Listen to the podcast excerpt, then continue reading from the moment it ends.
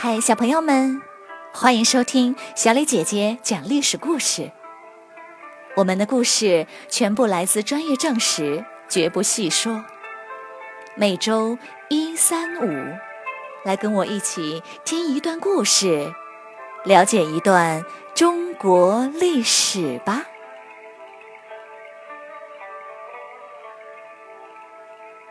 今天我要跟你们讲的故事的名字叫做《避难河北》。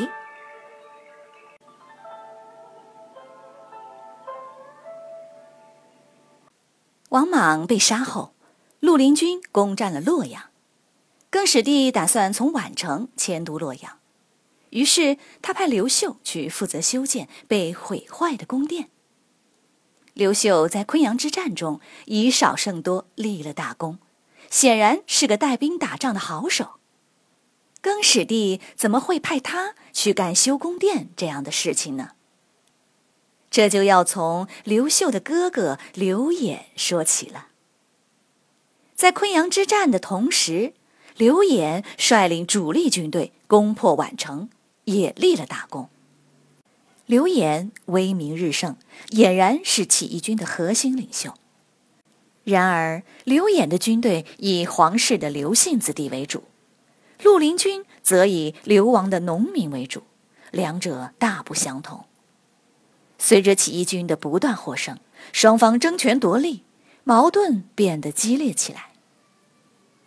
在绿林军中，甚至有人想杀掉刘演，刘演也心知肚明。但他不想撕破脸，因为他的目标是要恢复汉朝，统一天下，而现在才刚刚起步。更始帝是刘演的族兄，但他出自绿林军，是由绿林军拥戴才当上皇帝的。他对双方的矛盾也是左右为难，只能尽力协调，保持平衡。然而，突然有一件事儿打破了平衡。刘演手下有位猛将，名叫刘季。更始帝任命他为抗威将军，要把他调走。谁知刘季不肯接受，还愤愤地说：“我只听刘演的，耿史弟是谁，我不认识。”耿史弟很生气，就把刘季抓起来，准备处死他。刘演听说后，赶紧从前线战场回到宛城，坚决反对杀刘季。他说：“天下未定，怎么能杀大将呢？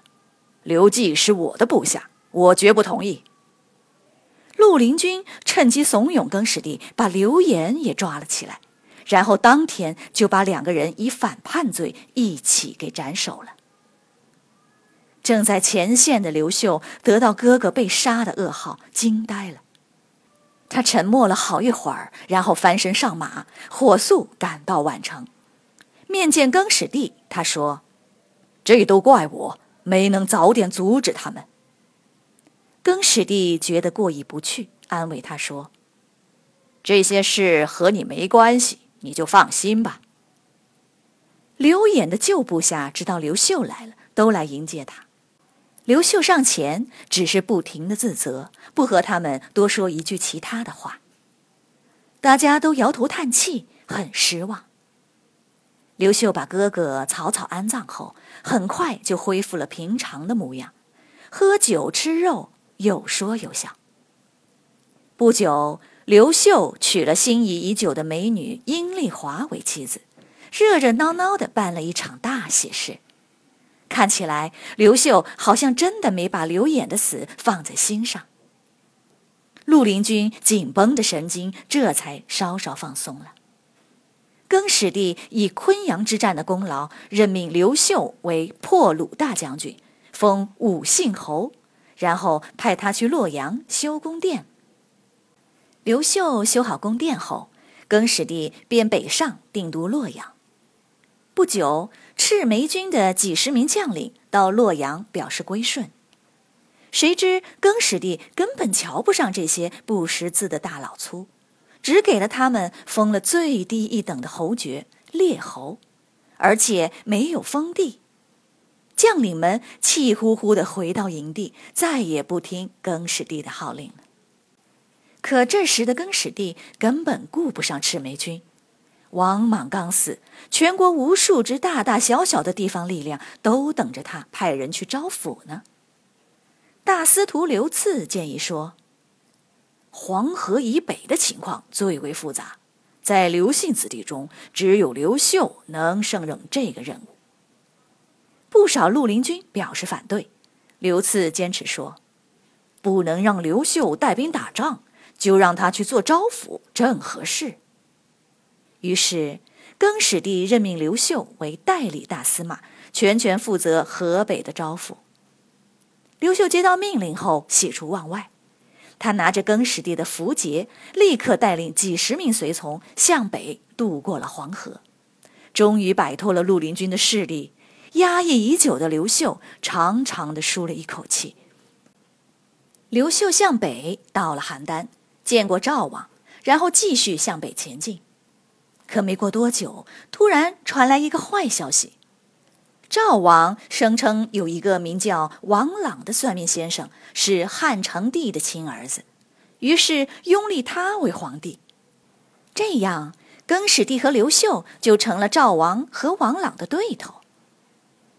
赵王在河北一带影响力很大，许多郡县就都归顺了王朗。刘秀愁死了，不知该怎么办。向南回去吧。经过邯郸，简直是送死。继续向北吧，自己人生地不熟，哪里敌得过赵王的势力呢？刘秀刚刚放松的心情又紧张了起来。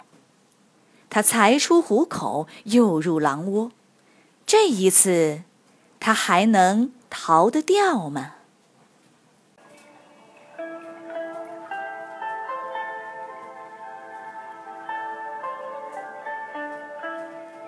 小朋友们，今天的故事就讲到这里。你来说一说，你觉得刘秀在哥哥刘演被杀后，为什么没有反抗呢？假如刘秀起兵反抗绿林军，很可能会出现什么样的结果呢？欢迎你们到公众号留言，或用语音说出你们的答案。感谢你们今天的收听，我们下个故事再会。